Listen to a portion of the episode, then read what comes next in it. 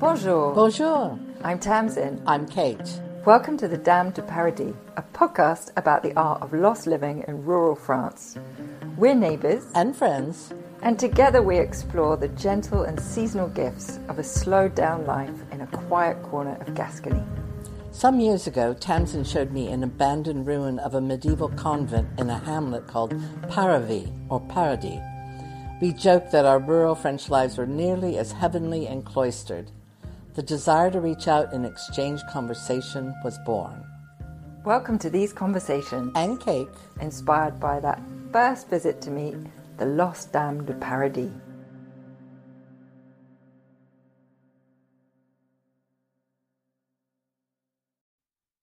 What's the best thing you've ever been given as a gift? God, good question.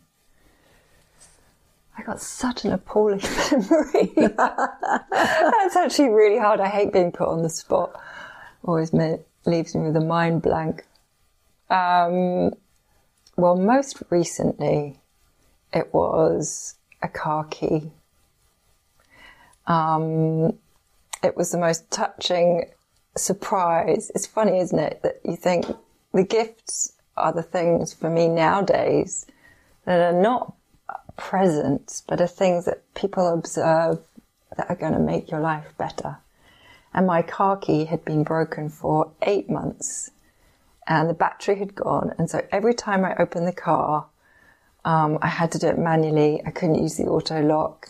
If I used the auto lock, then the alarm would go off, and then I'd have to lean over and press the button to undo all of the locks to open the boot to put the dogs in. And this went on for eight months. And I just, for me to get a new key, I had this mental block about it because I thought I had to approach the, my car's imported from the UK. And so I have to go back to the manufacturers and, and then it was like I have to find the paperwork. Anyway, one morning there was a key sitting on my worktop.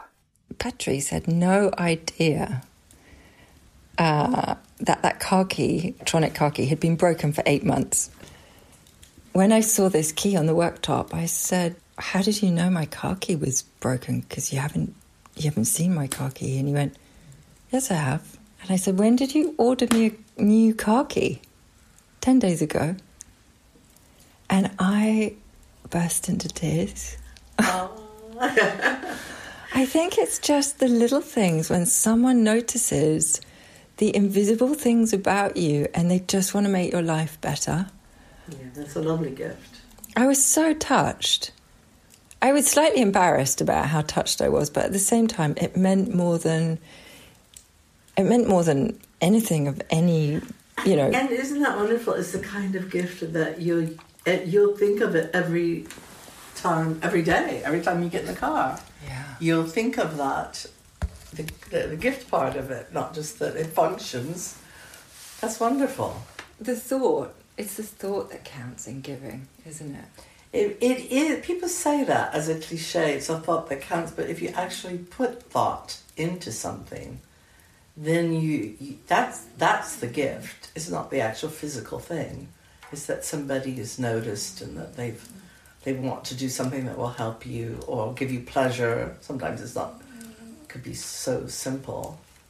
What's the best I, I think the one thing that came to my mind was a gift I received through the post, which is always fun when somebody sends you something, especially these days when all our communication seems to be online. And I got a package in the mail. It's been a, a little over a year ago now. And it was a package of photographs and negatives, black and white negatives, and contact sheets from um, my first husband, my who I'm still quite friendly with, from all the work we did together as photographers when we were in our early twenties. He was a professional photographer, and there were. It was my my youth, or it was my life, as I haven't seen it in so long. So it it was a reminder of who I am based on who I was, and just the fun of seeing us hiking with friends and um, playing dress up and doing goofy things and and it was really lovely to have a perspective on myself because nobody else that I have in my life now knows me from that period. Mm. So to see be given my younger self as a gift was a real treat and very very touching. Because it, it, it doesn't mean anything to anybody else but me. And I really loved that. It was very sweet. That's nice, isn't it? It's kind of as you were saying that, I was just thinking how it changes with age. That you know what we need or what we want. Um, there's that the giving of a gift sometimes gets so caught up, doesn't it, in commercialism? And I don't really need anything that's bought. You know, I, at this at this stage of my life, I can buy everything I need. Um, gifts are always so much more retreat when they, when they're like you say when they're just a surprise of a connection to someone that um, means something to you or you know I think my godfather you know I'm 48 and my godfather every year without a doubt sends me a birthday card that's the that is probably the best thing of all because somebody remembers you yeah. knows and knows you and remembers you yeah it's that, isn't it? It's almost like the lost art of giving. Yeah, I think you know we do. Uh, you can order something, or you can have it sent online. You can never touch it. You can never see the person, and they get it in the mail or gets picked up somehow. And and it's those are seem so empty. Those kind of gifts. So when you do something in person, it still has a lot of. You've touched it. You've had a lot of magic put into it from that touch. Yeah. I always think about the things when I first came to this part of France, or when I came to, to make my home here, I should say, and met my first my neighbors. That the gifts that they brought me or gave me one by one, sort of just welcoming, nothing as formal as like a welcome wagon, but more of just, oh, we were thinking of you, you've just arrived, you probably don't know this is what we do. And those, they were teaching me how the, to be a good neighbor by being a good neighbor to me. Oh, yeah. And those things, whether they were uh, you know a basket of mushrooms or a dozen eggs from their chickens, or um, just explaining to me where to go buy the cat food. I you know those things are a very important part of getting settled here and yeah. feeling at home.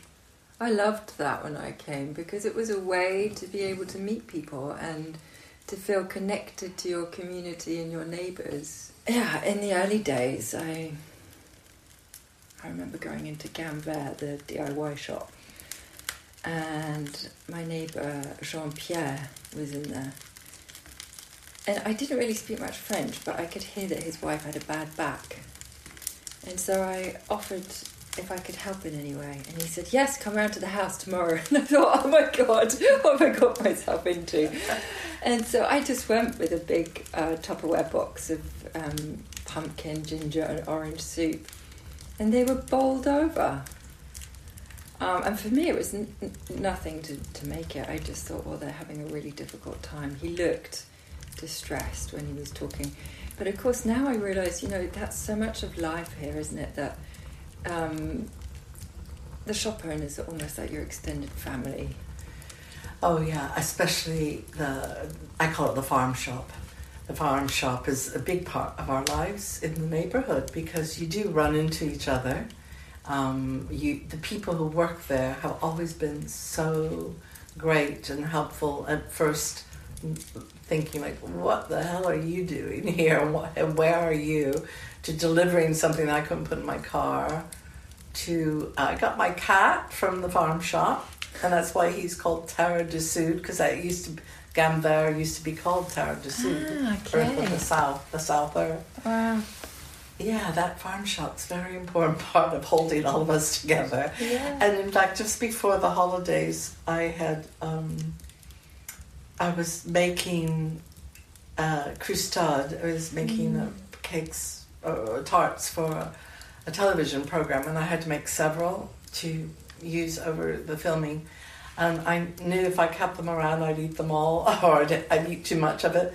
So when I was going to the to the farm shop that day, I just thought, oh, I'll just bring one of these with me, and that put me over the top as being their favorite customer. and every time I come in now, they look expectantly, and I realize like, oh, I better up my ante here and bring them something again. And I can remember the farm shop when, I, you know, when you're a stranger, when you're a newcomer, you're just kind of stumbling around in the dark. But every now and then, somebody says something that makes you realize that you've been included in the community. And I can remember going in there and I was buying something, and then they just turned around to me and said, Your French has got so much better. oh yeah, they can understand you. And I thought, Oh, that's so nice. It's so nice that they recognize that I'm making the effort. And one of the guys speaks, one of the younger guys speaks very good English. He always makes a point of saying to me, Hello, Mrs. Hill, how are you? Oh, good. and knows that I, he's inviting me to speak English with him. Yeah, there's another guy in there, and I actually don't know his name, but he knows my name, and he knows my dogs because when I lost Lucien, um, and he went missing for 12 days, I put a little poster, and he was just so instrumental in helping me find him and putting the word out. And then they were all, when I got my, the drama of losing my dog was like widespread, but when I got my dog back, they were all so happy for me. Yeah. It was really, really lovely. I think you realise it's like you said that giving is so much about giving a compliment or giving time or Giving time is a big part of, I think it's the biggest gift of living here. And the thing I remember sort of being bowled over uh, culturally when I would hear over and over again, French people would say to me, here we have, we, ici on prenait le temps de prendre le temps. Here we take the time to take time. And that meant that if you were standing in line at the bank, you were going to wait till the other people in front have had all the gossip and all of the, the little things they needed to do, or the post office, or the farm shop. That, but when it came to you, you would get the generous gift of that time that they would take for you. Or they would take the time to take Sunday and really be with their family and not work or they would take the time to do something well and not just you know run through it but actually plan it and do something. And if you're going to put up a, a stone wall you put up a stone wall that's going to last beyond your lifetime that sort of thing. And that taking the time and then sharing that is a big piece of living here for me. And it, it slowed me down. Took a long time maybe like 20 years 25 years till I started to match the rhythm of where I lived. Mm. But it, it's the biggest gift of living here for me is having the time to take the time to do something that I that's important to me. Yeah, I, I, I would say it's taken me 10 years. You know, I've been here 10 years, but I didn't really. I loved and appreciated the slow way of life, but I wasn't particularly slow myself. Not at all. I have. I was. I was living my American life here, which I think a lot of expats do that. Yeah, but it doesn't work. No, and it's okay if you just come and go and you're on vacation when you're here. But when you actually live here Yeah. and have to sync your life with the rest of the community, and that's when you start to see it in lots of little ways. That uh, you know the fact that everybody pretty much takes lunch for t- between twelve and two every day, no matter if it was a bank or post office or a store, that everything closes down and you have go have lunch because that's what everybody's doing. You're not doing it on your own. You're moving in concert with a whole community, and having that, getting in sync like that, did take a long time for me as well because I, I was working in this other way, working mostly with uh, North Americans and so I had certain expectations what people had of me that I should be online or I should do something at a certain time. I couldn't just say, well, it's lunchtime now. I've got to stop. Um, and now I not only do that, but I insist that other people respect that too. It's fascinating, isn't it? Because it's it's here everything happens on time and everything functions. And yet, when we apply that mindset of productivity, um, enforced or forced productivity upon ourselves, it's almost like we we sort of ignore the rhythms of nature and we fight ourselves to get where we want to get to. But of course, the moment you slow down, everything happens anyway without the stress. yeah, and you get a chance to appreciate it a little bit more as it's happening. Yeah. You don't just whiz through it and then look back and realize you missed half of it. I've been really looking forward to enforcing a four day work week. I'm not doing a really good job, but I'm I'm thinking about it anyway. And the idea of of getting being productive in a, a time period that allows me to have really downtime or other time to share with other people is important for me now. I don't need to spread it all out to make it seem like I'm busy all the time. And that kind of goes hand in hand with having the time then to give a gift of time to somebody or be with somebody or spend a, time, a bit of time um, sharing you, you, what you're doing with somebody, not feeling that you can't you can't really afford to take that time to do that. Yeah, the way I use my time here has changed enormously. And I've given myself permission to be like that because I think before, um, I mean, I, I'm organized and I'm motivated, but I definitely enable more time to daydream here. And I'm not as hard on myself as I was yesterday such a good example because I knew that I had certain things that I wanted to get done because of the weather. So I wanted to prune my tree. Um, I needed to walk the dogs. I wanted to kind of rake the leaves up, and then I, I wanted to write um, my next newsletter. And if I had time, I wanted to do a video for a yoga course. And at that, I had to drop because I just thought, no, I don't want to be rushing in and out of everything. I want to be really mindfully appreciating each stage. And I loved cutting the tree in the morning. It just set me up for the whole day. Um, and then I had some breakfast. And then I walked the dogs and we just enjoyed the sunshine. Then I came home and I raked up all the leaves and I thought, I'm a bit tired now. I've done quite a lot. You know, it's like somehow slowly I'd done six hours of work, including the dogs, which I, I, I include the dogs as like my meditation, you know, so that's definitely not wasted time. And, uh, and somewhere along the line I took a pause and then by the time I started writing it was it was really late, it was like nine o'clock at night and I wrote until 2 a.m.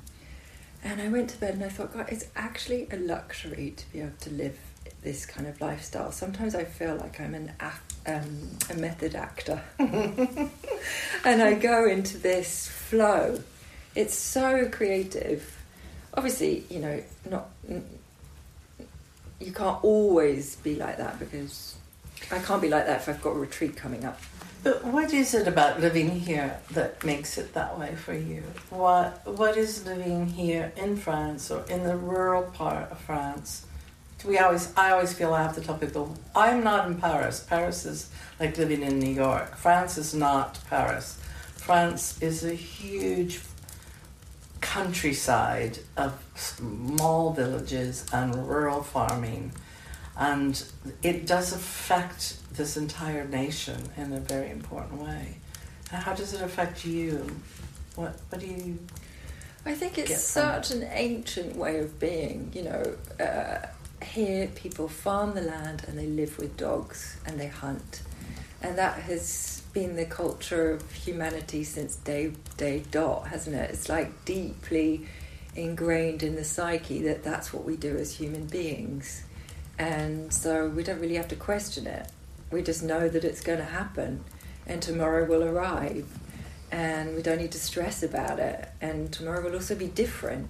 And there's some kind of sense of trust in the process that perhaps um, no one's breathing down your neck. Everyone here knows that it just happens. It all happens. It all comes together and somebody will appear and help you to make it happen. So, um, I think that's the biggest thing when you're slowing down is do you trust yourself to slow down? Because often people say that to me about living here. I couldn't be on my own like you live because I would never get anything done. and of course, you know when you live on your own that you and you work for yourself, you you have to tread that line between being organized and productive, but also giving yourself permission to put your feet up and to rest because you can't be all outpouring. And I find that here, people are like that in every single aspect. It's so much a part of everyday life, the, this length of time. And, you know, I, I think often Americans, particularly your North Americans, look at Europe and the old world and the older world um, as you know, this awe of all all the things that's gone on, but they don't realize it's not about the pyramids or it's not about you know Roman ruins or it's it's about this rhythm that you just mentioned that for me is completely hooked into or comes from the natural rhythm of the seasons of the of the climate changing and it's like this week every year almost to the dot we have some beautiful sunny cold but sunny weather dry. And it's when you have to go out and prune those trees because it's cold enough it's dry enough and it's going to change in about two weeks time you can guarantee. So that even though you know we know spring is on its way, there's a, those are too broad. You have to re- really realize that the look around what's going on. The neighbors are in the orchards. They're in the vineyards. They're pruning. You better get pruning too because this is the time to do it. And they know that because it's like that every year. And it's been that way every year for decades, for generations and uh, and for millennia that there is a sense of every year there's a rolling rhythm. Yeah. Obviously it changes from year to year somewhat but you know maybe a colder winter or a hotter summer but there is a change that's happening. And the gift in all that is that once you sort of give yourself to that and let let mm-hmm. it dictate what you do you realize like yeah i'm gonna i walked around yesterday morning in my bathrobe and outside with my secateurs and glove and just did a little pr- i like pruned three little cherry trees that are espaliered around my potager that's all i did. I didn't do any big heavy garden project yet. I just took a few minutes to do that and every day this over the next week to 10 days that's how i'll get all the pruning done with some help from my friends who will climb the trees now for me. But all the little stuff that i can reach deadhead the hydrangeas um, just start clipping back the you know the frozen calla lily leaves i do that now because i know that in a month's time it's going to be too wet and too warm things will be and i will have missed that opportunity so i, I trust that now I didn't I didn't know it and then I didn't trust it. Now it's an integral part of my life. And it's very important for me to let myself do that too. It's a luxury, isn't it? It is a luxury, but it really comes from the necessity too, because if the farmers, if the orchardmen didn't do that now, we wouldn't have any apples or prunes or any of the things that we, we enjoy here in this, this amazingly fertile area. I think this year's been my first year properly that I have sort of found a bit more connection with doing everything myself because of previously before COVID, every winter I went to India. And that was my luxury. My luxury was going to India for a month to spend time with my teacher. And obviously with COVID, I, I didn't go, and there were too many complications because I couldn't leave. There were no pension, um, kennels for the dogs so I couldn't go anywhere. So I've I've spent three years at home with the dogs, and now I don't want to go anywhere because I actually love the connection of doing the jobs myself, and I'm beginning to realize you know, I've changed my whole way of work because of COVID to be more in contact with the seasons so that I can prune my trees and I don't have to ask someone else to do it. And I don't want to give that job to anyone else because it's that giving love. I'm giving love to my garden uh, in a way that will give me love back because I will get to eat all the food and It that tastes better. and it tastes better. Yeah, and it's like I didn't. I haven't pruned the loquat tree for three years because I was just busy doing other things or I wasn't really present. And suddenly it's dawned on me. Well, if you want your fruit to arrive this July, you need to get out there, and it was just brought so much joy to do it. But I think that sense of trust in in the fact that everything works it also gives everybody a kind of um, I always feel here everyone has a very sure sense that the simplest things are enough. No one dresses anything up. It's like when you go to someone's house or if someone gives you something like, you know, when I first came here, my neighbour gave me a tray of figs at the first retreat. And that was more than enough. It's like, it wasn't, it was just out of his garden and it was so simple, but it was so tasty. And It's the most thoughtful kind of gift to share something that you are that you've grown yourself as well. I think that um, of years of of traveling through the area when I when I came here on a, my barge and I lived on the barge for 25 years, I I didn't have I wasn't kind of anchored in the earth in the same way that I am now. And so I would travel through all these villages and I would go to different markets and I really learned, I called it my long village, all the way along between the Mediterranean to the Atlantic. I knew all of these towns. But I would walk around the villages and look at people's gardens and kind of like a little kid drool over their their fence to if I saw like these beautiful ripe tomatoes that were growing in their potagers because I didn't have a potager at that time. I had a few flowers on the boat. That was about it. But if somebody gave me something from their potagers, I was passing by, like, oh, here, try this. Or, yeah, it was just the best thing I could ever get from somebody was that they mm. gave me something from their garden. So now I always think of that when I'm, you know, I spend a lot of time planting and thinking about planting and planting and weeding and harvesting and then sharing that with my friends is really an important part for me. So essential, isn't it, in well-being? You know, we- talk a lot about well-being, and yet sometimes I think well-being is just over-marketed and not really particularly relevant. But really, giving to others just brings so much joy. Um, if you're feeling, I mean, I can remember one winter I was. I was really struggling to feel like I'd found community, and it was mostly to, down to the fact that I was yet to speak decent French.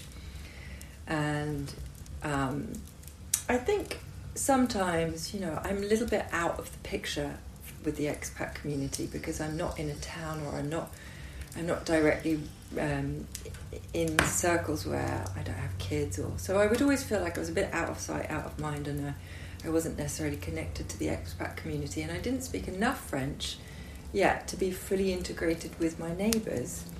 And I'd been feeling a bit miserable and glum and oh poor me. and then I went to India that winter and I went to the Sikh temple in Old Delhi. Which was just illuminating because they, um, I can't remember the name of the temple, but I'll put it in the notes. But uh, they they make thirty five thousand free meals a day. Wow. It is incredible, and the kitchens there are just packed. This the the bowl to make the curry is enormous on this open fire, and there'd be ten women making chapatis. Um, even just the, the, the store cupboard for the vegetables, you know, it's like a mountain of cauliflower just waiting. Yeah, yeah. And nobody goes hungry. Um, it inspired me so much that I realized when I came back to France, the way to connect is to give. And I joined as a volunteer for Restos du Coeur.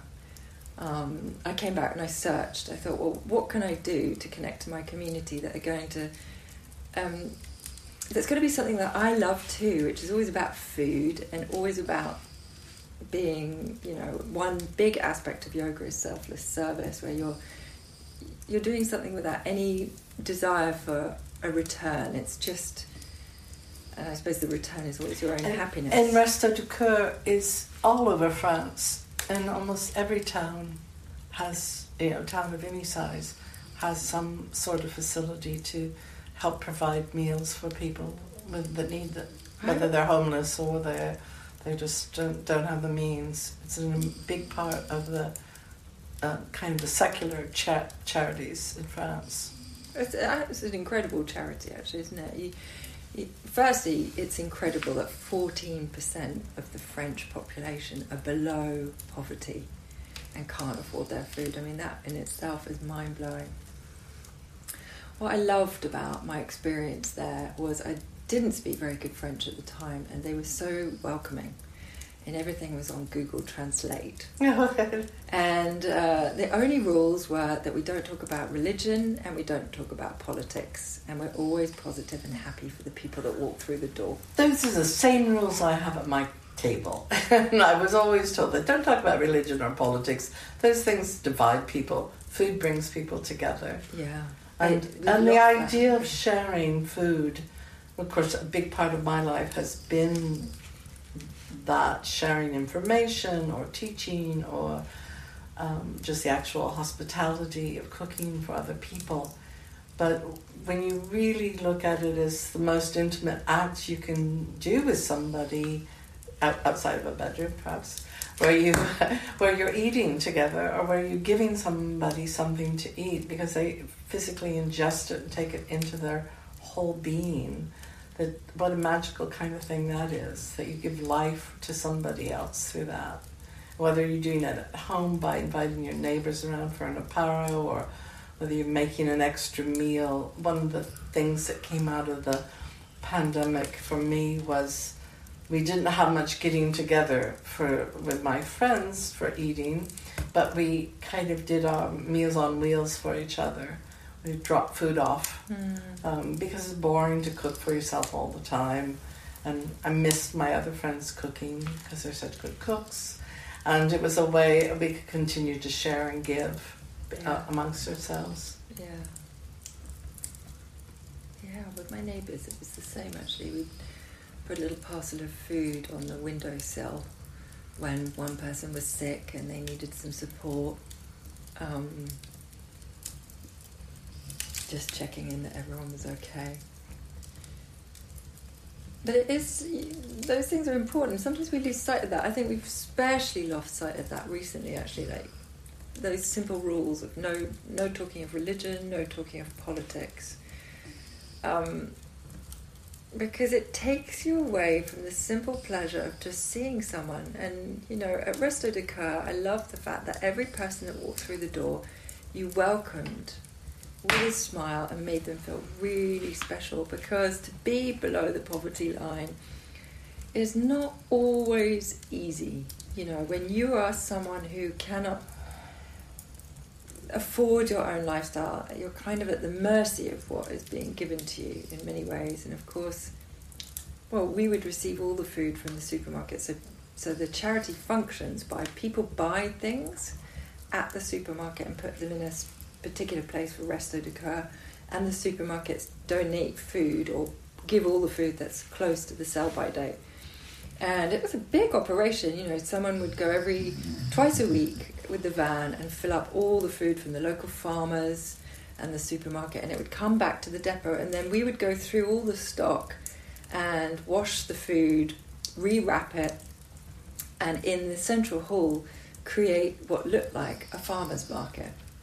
So that it had this really nice feel about it. That's great. There would be cakes in the mid, so they'd walk into the coffee table, they could have a tea and a coffee whilst they waited.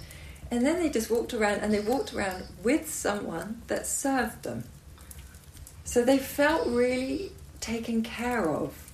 And it would all be put in their bags in a way that was just manageable. And they had help going out to whatever it was, their car or their bicycle. Um, it's like old fashioned customer service. That's nice. Yeah. That's something that is is I think a part of living here in France that it took some getting used to was the idea of uh, the people wa- wanted to help you when you walked into a shop, and it starts from the moment you say bonjour, and to when you leave and you say au revoir. You've had a relationship with somebody in that shop, you haven't just walked in, looked around, and left. And so, if you go, I remember going in to this really beautiful storefront in downtown Agen, with a shop on Boulevard Carnot that had only hats, and I, I love hats. I've always loved hats, and I just wanted to look inside the shop, and I walked in, and immediately there were like three or four very chic-looking sales ladies behind counters. So there was like a, a, a, a U of counters when you walked into the center of the U, and one was one behind each counter. And they sort of said in unison, "Can we help you?" And it was like, you can't just say no. I'm just looking, because everything was in boxes or on shelves, and it wasn't like you're browsing through. So I just kind of made up something, and I said, "Yes, I'm. Uh, I'm looking for a straw hat." It was summer, and um, navy blue straw hat. I don't know where that came from. and then boom, boom, boom. There was this little flurry of activity, and all of a sudden there was ten navy blue straw hats on the countertop, and I was just bowled over. Of course, I had to buy one. I, they were beautiful, and I bought the most beautiful hat, which I had and kept and wore for years and years and years. But the idea that you would serve somebody, that you weren't being bothered by somebody asking if they could help you, but it was a way that that was true customer service. And the idea that they that somebody would help you find what you needed when you walked in. So that's really lovely that they they sort of extend that. It's kind of old fashioned now, but um, It's old fashioned, but it's so essential. I mean, I remember in my last job when I worked uh, for a luxury furniture company in Mayfair in London. And I was a member of staff down, and I kept being sent from head office um, potentials through a recruitment agency, and they were all completely inappropriate. And I said to head office, right, just give me a week. Um, it's really quiet at the moment. I'm going to go out on the you know on the shop floors of all the places around me and i'm going to find a member of staff myself because i know what i need and i know what i'm looking for. And i spent a week going to all the local furniture stores that were the same kind of caliber and only one man throughout the whole week came up to me and did the whole cor- what i felt was correct. Um, eye contact he welcomed me uh, he was busy, so he said, if you would like to just wait there for a moment, I, I won't be a second and I'll come and help you. And he instantly put his hand out, introduced himself, and asked me what I was looking for. And I was just like, You're my man. You're incredible. So I, took, I didn't tell him what I was doing. Um, I told him I wanted a sofa for my loft apartment. and when I a little got more expensive than a straw hat. And I got back to the shop and I phoned head office and I said, I found my guy. He's brilliant. I'm going to phone him and get him in for an interview. Um, I was surprised that so few people actually knew how to serve someone. And I don't know whether that was always drummed into me because my father was a butcher, and that is also such an ancient, it's a bit like farmers. There's an ancient cultural code around service that's kind of like passed down from generation to generation. And if you say yes to the farm that you're going to buy however many chickens, you don't break your word. And so we were, you know, we were taught that that that's how you behaved. That you take care of people and you give them your word of mouth, and that's a signed deal. It's wonderful that you, you say that you learned that from your, your father, from your parents, because I think that that's how I certainly learned about my my version of hospitality or what I thought was important was from my parents as well. And my my parents had a restaurant. I was probably about eight or nine years old. The very first thing I remember my mother saying to me was, you know, people had just sat down on the table, go bring them some water, and you know, uh, so I'd bring the jug of ice water or she and she would arrive with a coffee pot. This is very America, 1960s. You'd have a cup of coffee with your meal. It would be the first thing you were served. You didn't have to ask for it. You would just show up at the table. Would you like coffee? And it was it, it, the sense that you would always ask somebody if they wanted more. To be sort of that bottomless cup of you know just coming around. You didn't have somebody didn't have to order it. You appeared with what they might want uh, and I learned that from the inside out. That was how my first interactions with you know strangers outside of school would you know would be people you wouldn't know would come in the restaurant, but you treated them like they were coming into your home and you welcomed them. And that was I was timid about it. I remember being very nervous about it uh, initially because I was young, but then you gain confidence. Yeah. And then you see how that works, and you realize that it's a part of those values are instilled in you. Um, what it, if you grow up with that and you see your parents doing that, if you don't see that, how are you going to learn? And I think children, not not this generation, you know, in quotes or this or that. It's just like people used to live together a bit more. I mean, I spent time with my parents after school. We were there, my brothers and sister and I were there after school doing our homework on one of the tables or the counter, but we were also helping out in the back, something needed doing, and we saw how they worked and we learned what that you know those work values were. But there was a lot that besides the the nuts and bolts about running a restaurant that I learned. It was more that sense of generosity. It's almost like it could be um, included as an essential part of the curriculum for kids, isn't it? Because I think, like you, you know, my parents were hosts, and my father was uh, the local butcher. So, and if you're the local butcher, you're not you don't just serve customers meet, You well, you could do, but my father would always want to know who they were having round for dinner what cut of meat would be the best. My mum was a wonderful uh, cook, so he would always suggest one of my mum's recipes. Mm-hmm. And if he didn't know a recipe, he'd always say, I'll ask Linda what she would suggest, and I'll give you a call tonight and I'll recommend something. So he would always go above and beyond to help people make what they bought a really special experience to share with their friends.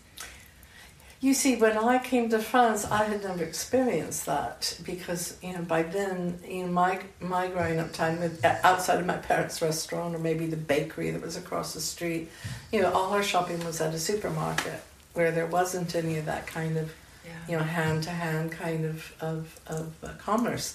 And so when I came to France, it was very hard to figure out what the dynamics was and how you or how I interacted with these people um, who were friendly enough, but I really didn't know um, what to do the first time I got and the first time I really screwed up my courage to use my French outside of a you know um, a friendly conversation was in a grocery store as you had you wanted cheese, you had to ask the cheesemonger for the cheese, and you have to tell her the name of it because some of it was on the back; it wasn't just in front that you could point, and you had to tell her how much you needed, or you had to go to a shop and ask somebody for something because not everything was on display. Mm. And so I think that sometimes when people come to France, and in the countryside is particularly um, more um, give and take that way, these smaller shops and the markets obviously teaches that too. But they don't feel comfortable doing it and they stumble around and they and they don't understand that that's part of the joy of living here is that give and take Yeah. of, of being in a you know being a um, customer or being um, a salesperson Yeah. like being a host and being a guest they're very much the same coin the two sides of that same coin You don't realise when you're a host. Often my guests will say to me, I don't know how you do it all, but of course, when from a really young age being a host has been all you know, you don't think of how you wouldn't not do it because at home the door was always open, house was always full, people were always eating, people would come around at all times of the day. I mean, I can even remember my dad. So we lived right by a big park in London, and um, every Sunday walkers would go past the house, and my dad would be in the garden. And my dad just loved chatting to everyone. And I can remember once there were these two American tourists, um, a couple, and my dad just got engaged with them. They sort of, you know, Americans are not afraid to say hello. They're wonderful like that. They always kind of say, "Hi, what are you doing?" and so they'd obviously got in, into conversation with my dad, and he discovered that they were on holiday. And next minute, they came for lunch, and then we went for a lovely walk together. And so that was my childhood, and it's really normal for me to welcome strangers into my home and to feed them. And so to be here in this kind of place where everything is about food and sharing and giving feels quite normal.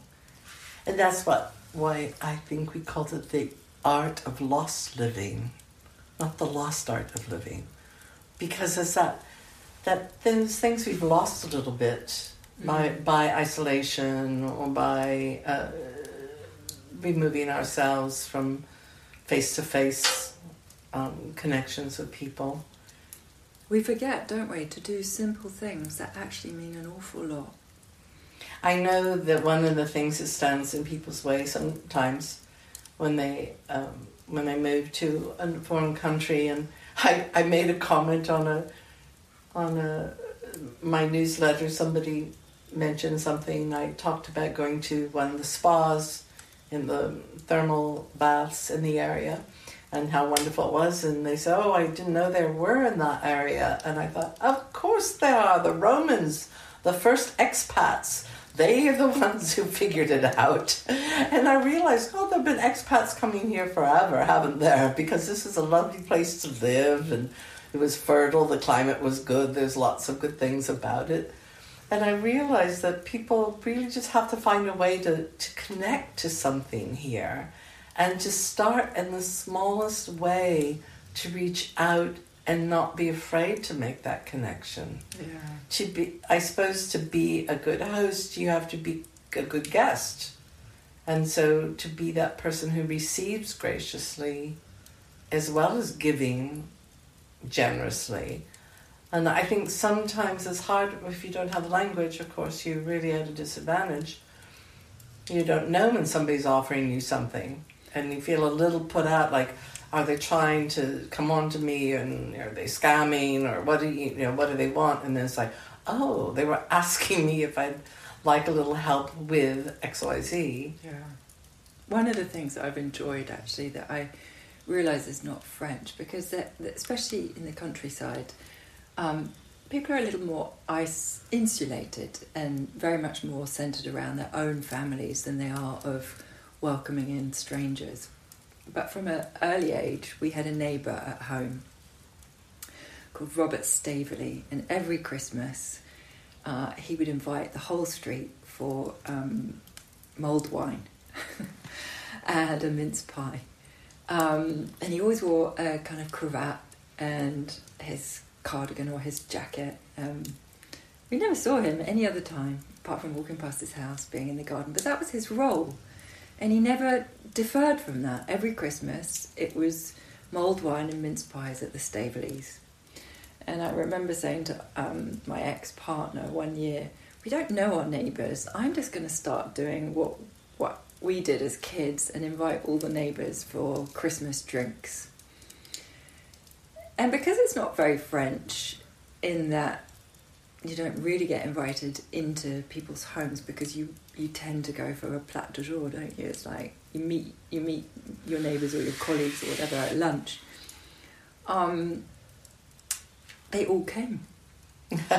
and they all curiosity yeah. won them out. Yeah, and they all loved it because they didn't know one another by first names. They didn't know how e- how long each other had been living in the village.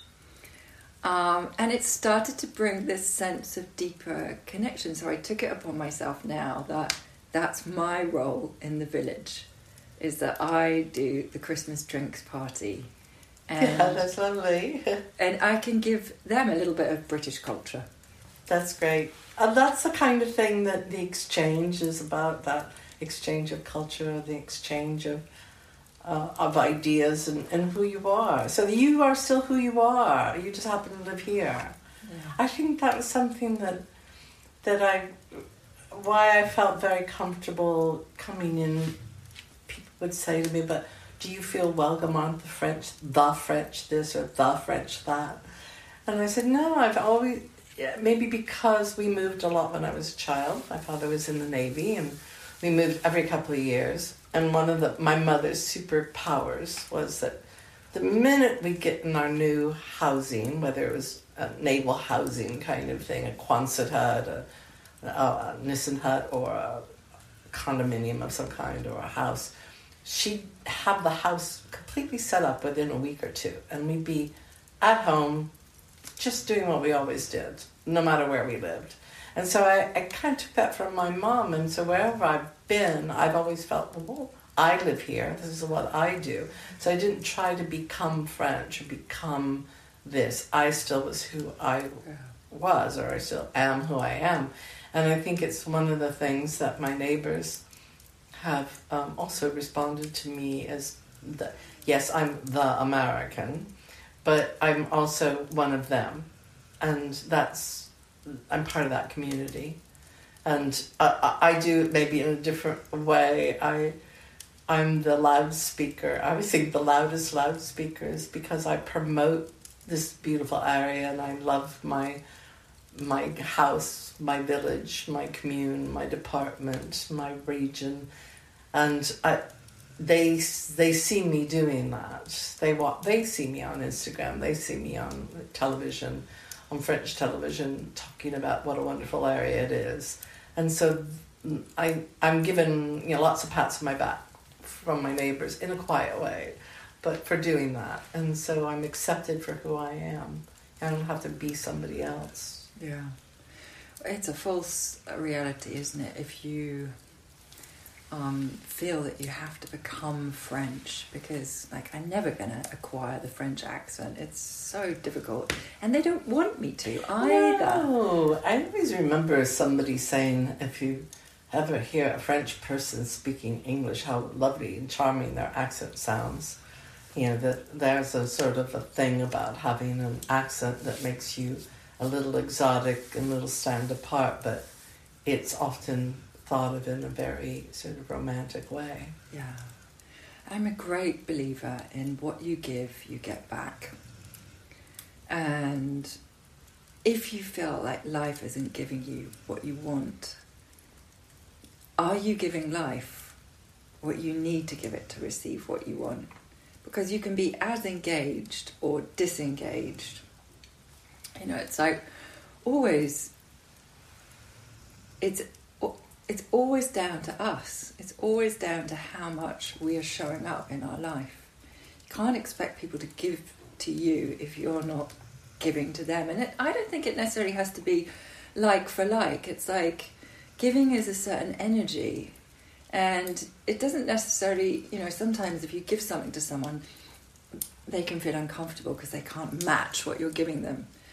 Um, and often, when you're a good cook, that that is one of the things people don't invite you back for dinner because they. It's a, it's a sad thing about being a good cook because people don't want to cook for you, but actually, is always say, you know, a takeout or a frozen pizza sounds great to me. I know, I'm the same. It's like, oh, for heaven's sake, just give me gluten free beans on toast.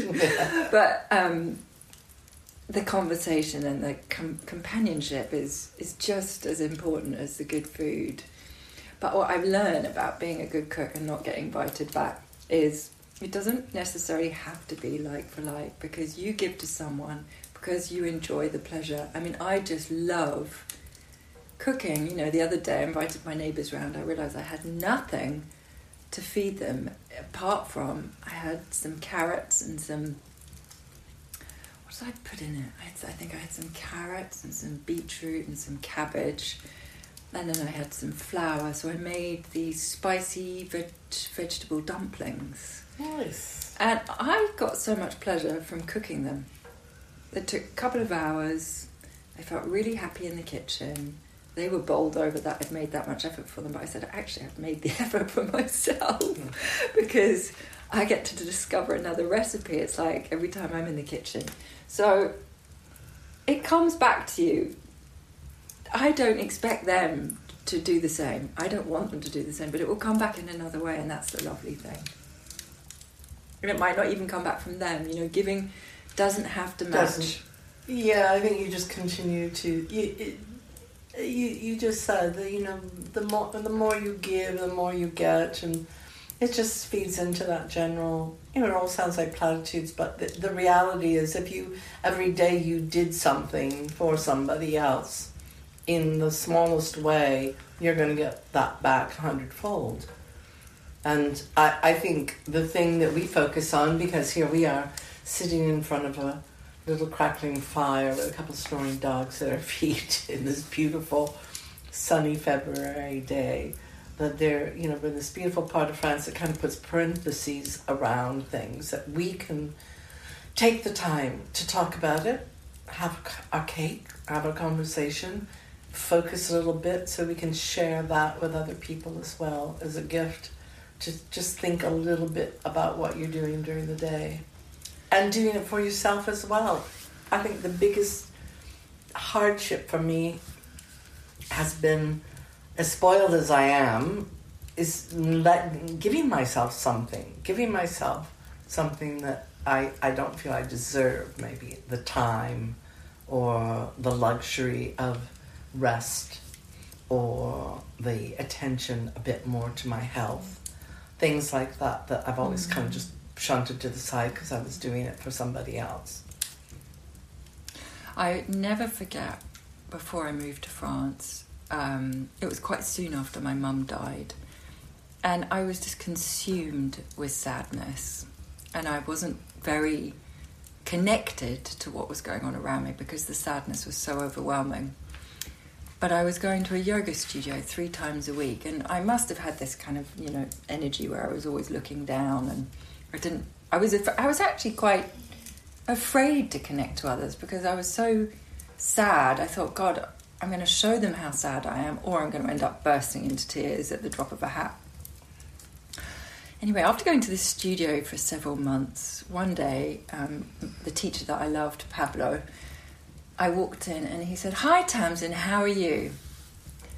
And I, I almost cried just because it was so lovely to have been noticed and to have been called by my name.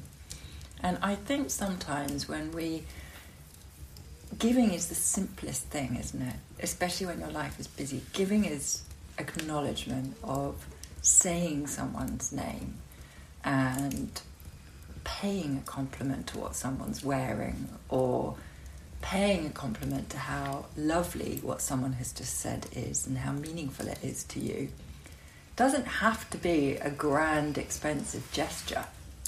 It just has to be a moment um, of connection. Thank you. That feels like a good place. Yeah. A nice place to end giving a nice memory as well. No, I think it's all of those things, all those small things when you think about. They're really uh, that. That's what builds up the fabric of your, you know, your life. All those those memories of wonderful gifts, giving, giving, and mm-hmm. everything that all the the sadness and the hardship and things like that can bounce off of that because that's where all the kind of tensile strength of our lives are in that. I would love if this podcast were to inspire others to make one small act towards another and to hear um, how that makes them feel or how that made the other person feel. That would be a lovely gift to us, wouldn't it? Yeah. I mean, you can start by making cake, and this cake is beautiful. These are lovely little cakes. Oh, They're really nice. These are Tender. These are tender. They are actually. Yeah. They're very moist. I've gobbled up four. I this is my fourth one. They're courgette, lemon zest, um, hazelnut flour, chestnut. In fact, it's not hazelnut flour, it's hazelnut powder, poudre de uh, noisette. Um, chestnut flour, so they're quite nutty. Cardamom, vanilla, and a little bit of salt, and Nice. eggs. An egg. Yeah, I'll put the recipe in the in the footing. Thanks, Kate. Thank you, Tamsin. Another great chat. I'll see you next time. See you next time.